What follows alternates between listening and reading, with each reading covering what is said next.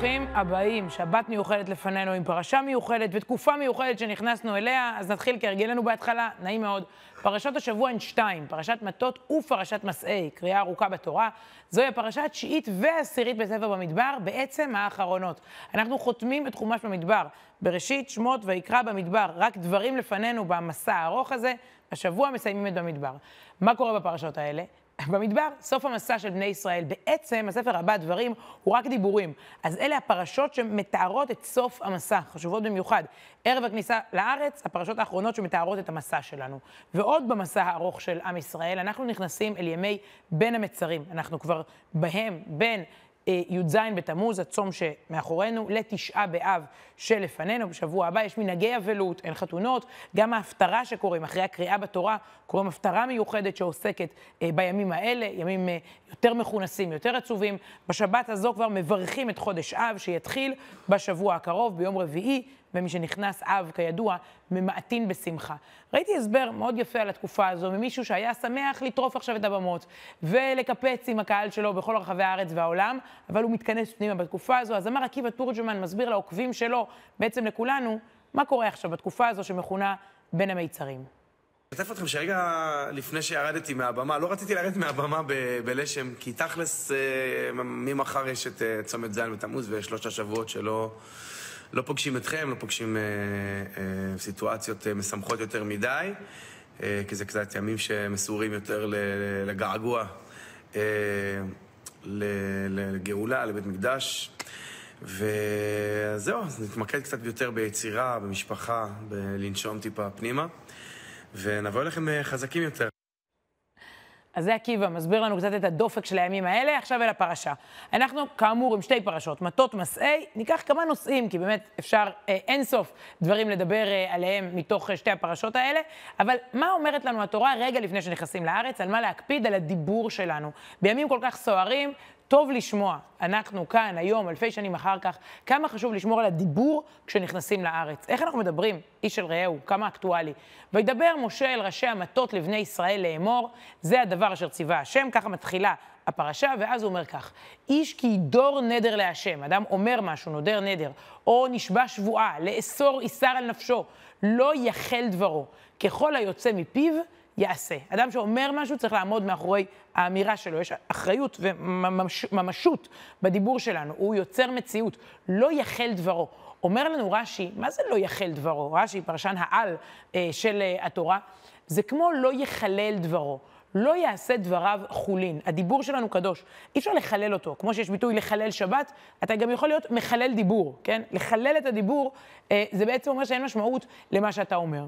התורה מתחילה השבוע בכלי הנשק הכי גדול שאנחנו קיבלנו. לפעמים זה יותר מנשק גרעיני, ואין רישיון, וכל אחד מקבל אותו. יכולת הדיבור, יכולה להחיות, יכולה להמית, יכולה בקרב העם כולו לתת לו רוח מסוימת, ראינו את זה במסע במדבר, יכולה לקרב, יכולה להרחיק, וזה סיפור של שליטה עצמית. אנחנו מסיימים מסע של 40 שנה במדבר, סדנת חינוך של 40 שנה, ולקראת הכניסה לארץ, משה רבנו עוצר את העם ואומר, לא יחל דברו, תהיו אנשים שהדיבור שלהם הוא טוב, הוא משמעותי, תיקנו את הדיבור 40 שנה.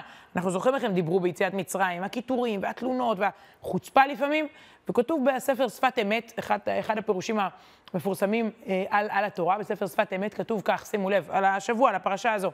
ואני לא יודעת אם זה על הפרשה או על החדשות. וזהו תכלית האדם, לתקן כוח הפה. אם מישהו שואל את עצמו מה התכלית, באת לעולם הזה כדי לשלוט בדיבור שלך, שהוא יהיה יותר מדוד, איכותי, חיובי. אני זוכרת שהרב יעקב אדלשטיין אה, נהג לומר שהאדם הרי אה, אה, צריך ללמד את עצמו שלהזיז את הלשון זה יותר קשה, זה יותר כבד מלהזיז אה, יד, או להזיז אה, רגל, או, או כאילו אתה, נכון, אתה חושב, רגע, לאן אני אלך? עכשיו, אני פה, אני רוצה להגיע לשם, אני אלך כמה צעדים. אתה יותר מתוכנן, הלשון רצה. הוא תמיד היה אומר שאדם צריך לדמיין שיש לו משקולת על הלשון, לחשוב רגע. ורואים אותו פה בתמונה, זכיתי, זכינו להכיר אותו, רואים אותו פה בתמונה מחייך, זה באמת דמות, ויש דמויות כאלה, שעצם הדיבור איתם, תוך דקה, היה יכול להרים בן אדם. אה, באמת, לשנות את מצב רוחו. הדיבור בעיקר בעידן הדיגיטלי אה, הולך ומשתנה. אה, קודם כל, בחריפות שלו, בתקיפות, אנחנו מרשים לעצמנו יותר דרך המסכים, טלוויזיה, רשתות. הבלבול, חוסר צורך בכלל לפעמים לנסח את עצמך.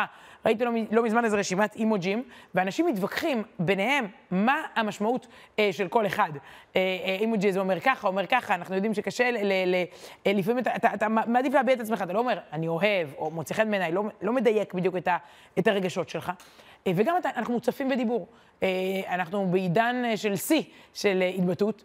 חוקר התקשורת, חוקר המסכים, ניל פוסטמן, הפרופסור ניל פוסטמן, הוא כתב את זה עוד על תחילת עידן הטלוויזיה, ונראה שהוא דיבר היטב על העידן שלנו. תראו מה הוא אומר לנו על, על תרבות הדיבור היום. אנחנו מוצפים בדיסאינפורמציה.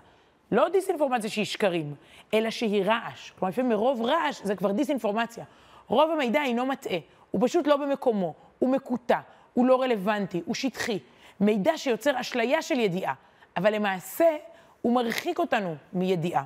זו תרבות, שימו לב את ההגדרה שלו לפני עשרות שנים, כשרק התחיל העידן של תקשורת המונים. זו תרבות שמדברת את עצמה למוות, כן? כל ה... כמה, כמה אנחנו מותקפים. בלי שנשים לב, היא שוללת מאיתנו את היכולת לחשוב. רוב התוכן שמשודר הוא דיסאינפורמציה. במהלך תוכנית טלוויזיה, למשל, לא ניתנת האפשרות לשאול, למה אתה מתכוון כשאתה אומר? או, תן לי לחשוב על זה, או, אני לא יודע, מישהו פעם שמע, מישהו אומר באולפן, אני לא יודע, יש הרבה מה להראות כשחושבים, אין הרבה מה להראות כשחושבים, זה בעיה. חשיבה אינה מצטלמת יפה. פרופסור פוסטמן, מה שלא מצטלם יפה, גם לא מרים אותו, ואז ממילא גם חושבים פחות. אז צריך להבין פה את העוצמה של הדיבור, של הבטחה, של אמירה. התורה מתייחסת לדיבור לא רק ככוח שהוא יוצר, אה, לא רק ככוח, סליחה, שהוא מתאר או מקשר, הוא לא רק אומר מה קורה, הוא יוצר. ממש, אם יהודי עומד ונודר, נשבע, מקדש משהו, בקידוש אנחנו מקדשים את השבת, בהבדלה אנחנו מוציאים אותה, בחתונה, אפשר, לי... זה מייצר מציאות משפטית, המילים שאנחנו אומרים. ואני חושבת שזה מאוד מאוד קשור לכניסה לארץ. תרבות הדיבור שאנחנו נייצר פה ביחד, חברה עם תרבות דיבור חיובית, מיוחדת. אני תמיד אומרת שמשהו שהוא בין, בדרך כלל נוהגים, אוהבים להגיד לנו שזה, אה, אה, יש תרבות דיבור לצורך העניין אמריקאית, או תרבות דיבור איראנית. כאילו, הכל מותר או הכל אסור. הכל חופש הביטוי, ולהעליב, לשסות, להסית, הכל חופשי, אה, או הפוך, הכל, הכל אסור, הכל מצונזר מלמעלה. וישראל אמורה להיות משהו אחר, לא זה ולא זה, אלה תרבות דיבור שבה אתה שולט בעצמך. אתה לא, יש לך חופש ביטוי, אבל אתה רוצה להשתמש בו בצורה נכונה ואיכותית. ושימו לב, שנסכם רגע את נושא, דיברתי די הרבה על הדיבור, נסכם את הנושא הזה בפסוק יפה מהנביא ישעיהו, שהוא מתאר את המשיח, מתאר את העידן, בוא נגיד, של הגאולה, האיש המושלם, בעידן המושלם, בעולם המושלם, מה הוא יעשה? הכל יהיה בדיבור. תסתכלו רגע על הניסיון אה, היפה לתאר את זה. ושפט בצדק דלים, כן, הוא יבוא, אנחנו מדמיינים אולי איזו מלחמה, מישהו עם הרבה כוח פיזי, הכוח שלו יהיה כוח הדיבור. היכולת שלו אה, תהיה אה, לשכנע ולהשפיע ולתקן את העולם בכוח הדיבור. ושפט בצדק דלים, בסך הכל הוא יעשה משפט. והוכיח במישור לענבי הארץ, תוכחה דיבור נעים, והיכה ארץ, איך הוא יכה אותה? בשבט פיו, וברוח שפתיו ימית רשע. כלומר, איזושהי יכולת לברך, לדבר, לתקן את העולם באמצעות הדיבור. ראיתי בדיוק דוגמה עם היציאה ככה לחופש הגדול ולקייטנות, לדיבור מבורך כזה, קצת תמימות בסופו של השבוע הזה ופשטות. הרבנית ימי מזרחי מגיעה לגן ילדים ואומרת לילדים, כל אחד להניח את היד על הראש של חברו ולברך אחד את השני בדיבור מתוק ונעים. הנה. שלידכם שהוא מישהו אחר בכלל, תגידו אחריי. ישימך אלוהים, ישמחה אלוהים, ישמחה אלוהים, כשרה רבקה רחל ולאה, כשרה רבקה רחל ולאה, כאברהם יצחק ויעקב, כאברהם יצחק ויעקב, יברכך אדוני וישמרך, יברכך אדוני פניו אליך ויחונך. אליך ויחונך. יישא אדוני פניו אליך. וישם לך שלום. אמן, מתוקים. טוב, אז אמרנו, דיברנו הרבה על הדיבור, אבל התורה מקדישה הרבה מאוד לנושא הזה של נדרים, של הבטחות. לא יחל דברו, שהדיבור שלנו לא יהיה דיבור מחולל. אה, נושא אחר בפרשה, ושוב, יכולתי לדגום נושאים אחרים, היא באמת מגוונת ומרתקת, הוא נושא של סדרי עדיפויות בחיים. מה קודם למה? מה העיקר בחיים שלנו ומה הטפל? מה אנחנו מעריכים באמת? בסוף, אדם, סדרי העדיפויות שלו. הוא, מה הוא מחליט שחשוב ומה הוא משקיע. הוא יכול לדבר הרבה, אבל בסוף, במה הוא משקיע, מה, מה הוא מעריך. אני רוצה להראות לכם את האירוע שבו שבטי גד ושבטי ראובן מבקשים ממשה רבנו להישאר בעבר הירדן. מוצא חן בעיניהם שם האזור, טוב להם, טוב למקנה שלהם, יש להם uh, הרגשה שמבחינה כלכלית יהיה להם שם יותר טוב, עוד לפני הכניסה לארץ, והם מבקשים להישאר. בהתחלה משה נוזף בהם, מה, לא תיכנסו איתנו ולא תילחמו? הוא קורא לזה תרבות אנשים חטאים. שימו לב, המילה היחידה, שם, אה, אה, הפעם היחידה, שהמילה תרבות מופיעה בתורה. תרבות אנשים חטאים, משה רבנו אומר להם, תצטרפו, ומצטרפים. אבל הם עדיין אומרים לו, כש, כשנבוא איתך, כשכולנו ניכנס לארץ ונכבוש ונילחם, ואז נחזור לפה. עדיין יש אירוע שם אצל גד וראובן אה, בעייתי ביותר. ויגשו אליו ויאמרו, כן, שבט גד ושבט ראובן מבקשים להישאר בעבר הירדן, ואומרים ככה, גדרות צאן נבנה למקננו פה, וערים לטפנו. כלומר, בזמן שנצטרף אליך ונילחם, אנחנו בונים גדרות צאן, ואז ערים לטף. פרנסה ואז ילדים. ביזנס ואז משפחה. כסף ואז חינוך. קודם כל, אנחנו בונים את המקום אה, אה, אה, לצאן שלנו, כי זה הכי חשוב לנו. קודם כל צריך שהצאן יישמר, שיהיה לו טוב, שיהיה לו גדרות, שיהיה לו ערים, שהוא... הצאן זה, זה, זה הכסף, הרווחים. ואז גם נדאג לטף, לילדים. הלו. משה עונה להם. הוא לא אומר, אתם לא בסדר, הסדר לא נכון, הוא פשוט הופך. כי הסדר פה הוא לא רק כרונולוגי. זה משמעותי, מה במקום הראשון, מה במקום השני. שימו לב איך הוא עונה להם, הוא הופך את הסדר בתשובה. בנו לכם, מסכים, נכון, אבל תבנו, אבל בנו לכם ערים לטפכם, קודם כל חינוך, וגדרות לצונכם, אחר כך תבנו גם גדרות אה, לצון. אחרת, מה עשינו פה 40 שנה? שוב, אנחנו מסכמים סדנת חינוך, קורס של 40 שנה, לא הבנתם? מה קודם ומה אחר כך? בואו נראה רגע מה שנקרא גד וראובן versus משה רבנו. נראה ככה משפט מול משפט כדי לראות את ההבדלים. אז הנה, הם אומרים גדרות צאן קודם כל, ואז את הטף, והוא אומר קודם כל את הטף, ואז את הצאן. כמובן, הטף זה אומר הדור הבא, זה החינוך, זה לאן אנחנו בכלל אה, הולכים. ואני אה, חושבת שאחד ה... אה, אה, באמת הדברים שמשפיעים עלינו יותר מכל בחיים, אה, זה, זה ההחלטות האלה. כלומר, מה קודם למה, ועד היום. אה, קריירה, משפחה, ילדים, פנים, בית, חוץ, שליחות, הגשמה, איפה אני, זו דילמה שממשיכה, זה לא רק אה, אה, גד וראובן. שמעתי סיפור על, אפרופו גד וראובן, שדמיינו אבא שלוקח את הילד שלו לים, והילד חלילה טובע, ואבא עומד על החוף לחוץ, וצוותים נכנסים לים, והמציל, וצוותי הצלה, ומצליחים למשות, להוציא אותו, ועושים לו ככה לחוף החייאה, והתינוק בסדר, הילד הקטן בסדר גמור, והאבא רץ ורואה שהילד בחיים, ואז הוא אומר, אבל היה לו כובע אדום, איפה הכובע האדום שלו? אם אתם צוחקים על אבא, אז ככה משה רבנו הרגיש מול גד וראובן. מה, אתה מתעסק בכובע האדום, העיקר זה, העיקר זה הילד, זה, העיקר, זה, זה המהות, זה, זה העיקר. ההבנה הזאת בחיים שלנו יכולה לעזור לנו אה, הרבה. אה, בסדרי העדיפויות שלנו. תראו איך רש"י כותב, בלשון יפהפייה, לפני כ-800 שנה, הפרשן, שוב, הבסיסי, הראשי אה, של התורה, קוראים תורה, מיד קוראים את רש"י, והוא מסביר לנו את האירוע. חסים היו על ממונם יותר מבניהם ובנותיהם. חסים, כלומר, מה הם היו דואגים? ממה אתה קם בבוקר דואג? בואו, יש לנו את המחשבה הראשונה של הבוקר, את ה... את מה, מה מעיר אותי? למה אני קם? הם היו קמים לבדוק קודם כל את הצאן, ולא לבדוק את שלום הילד ואת חינוכו. ולכן הקדימו מקניהם לטפם, אמר להם משה, לא כן. ופה רש"י אומר אה, חמש מילים שבעיניי הן יסודיות ביותר. זה ממש יפה, אולי צריך להלחין את זה לאיזה שיר, אני לא יודעת, איש העירי בו. עשו העיקר עיקר והטפל טפל. עשו העיקר עיקר והטפל טפל. בנו לכם תחילה ערים לטפכם ואחר כך גדרות אה, לצונכם. בעצם רש"י אה, אומר להם, אה, אה, התפקיד שלכם בחיים, ואני חושבת שזה אולי לא סתם בחופש הגדול, כמה קשה עם הטף לפעמים אה, בימים האלה. אה, אומר פה רש"י, אה, אה, אה, אה, יפה. בוא נגיד, שאתם אומרים גם וגם, שילוב קריירה ומשפחה, אבל בסוף איפה השליחות שלכם? מה, מה יותר משמעותי עבורכם? מה יותר קריטי ל, ל, לעתיד? או בוא נגיד, אם עשינו 40 שנה במדבר, אנחנו נכנסים עכשיו לארץ, מה צריך להיות סולם הערכים של החברה? אם אני הייתי יכולה, הייתי עושה סלוגן כזה, ממש באיילון, עשו העיקר עיקר והטפל טפל, בינתיים אני יכולה להראות אותו פה, את, ה, את הסלוגן הזה, כי אני חושבת שיש בזה משהו אה, במשפט הזה ש, שיכול לאפס את כולנו. אה, ודאי חלקכם מכירים את משל האבנים הגדולות, את הסיפור על הפרופסור שנכנס לכיתה והראה מיכל. ומילא אותו במלא חול ואבנים וכל מיני דברים קטנים, ואז לא היה מקום לאבנים הגדולות. ואחר כך שם קודם את האבנים הגדולות, ואז הצליח להוסיף עוד ועוד דברים. כלומר, מה האבנים הגדולות שלנו? לאן אנחנו אה, הולכים בחיים? אז עד כאן, לעשות את העיקר עיקר והטפל טפל, זה קשה.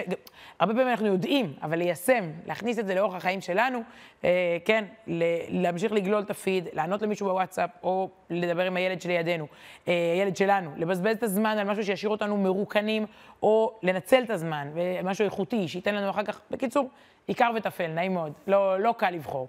עכשיו אנחנו ממש נפרדים מהמסע במדבר, וזה הנושא השלישי שלנו. דיברנו קצת על דיבור, נגענו בסדרי עדיפויות בחיים, עיקר וטפל. אנחנו אה, בנושא המסעות. בוא נגיד שעם ישראל לא היה צריך לעבור אה, מסע כל כך אה, ארוך. לכתחילה, כשיצאנו ממצרים, זו הליכה של כמה ימים, לא של 40 שנה.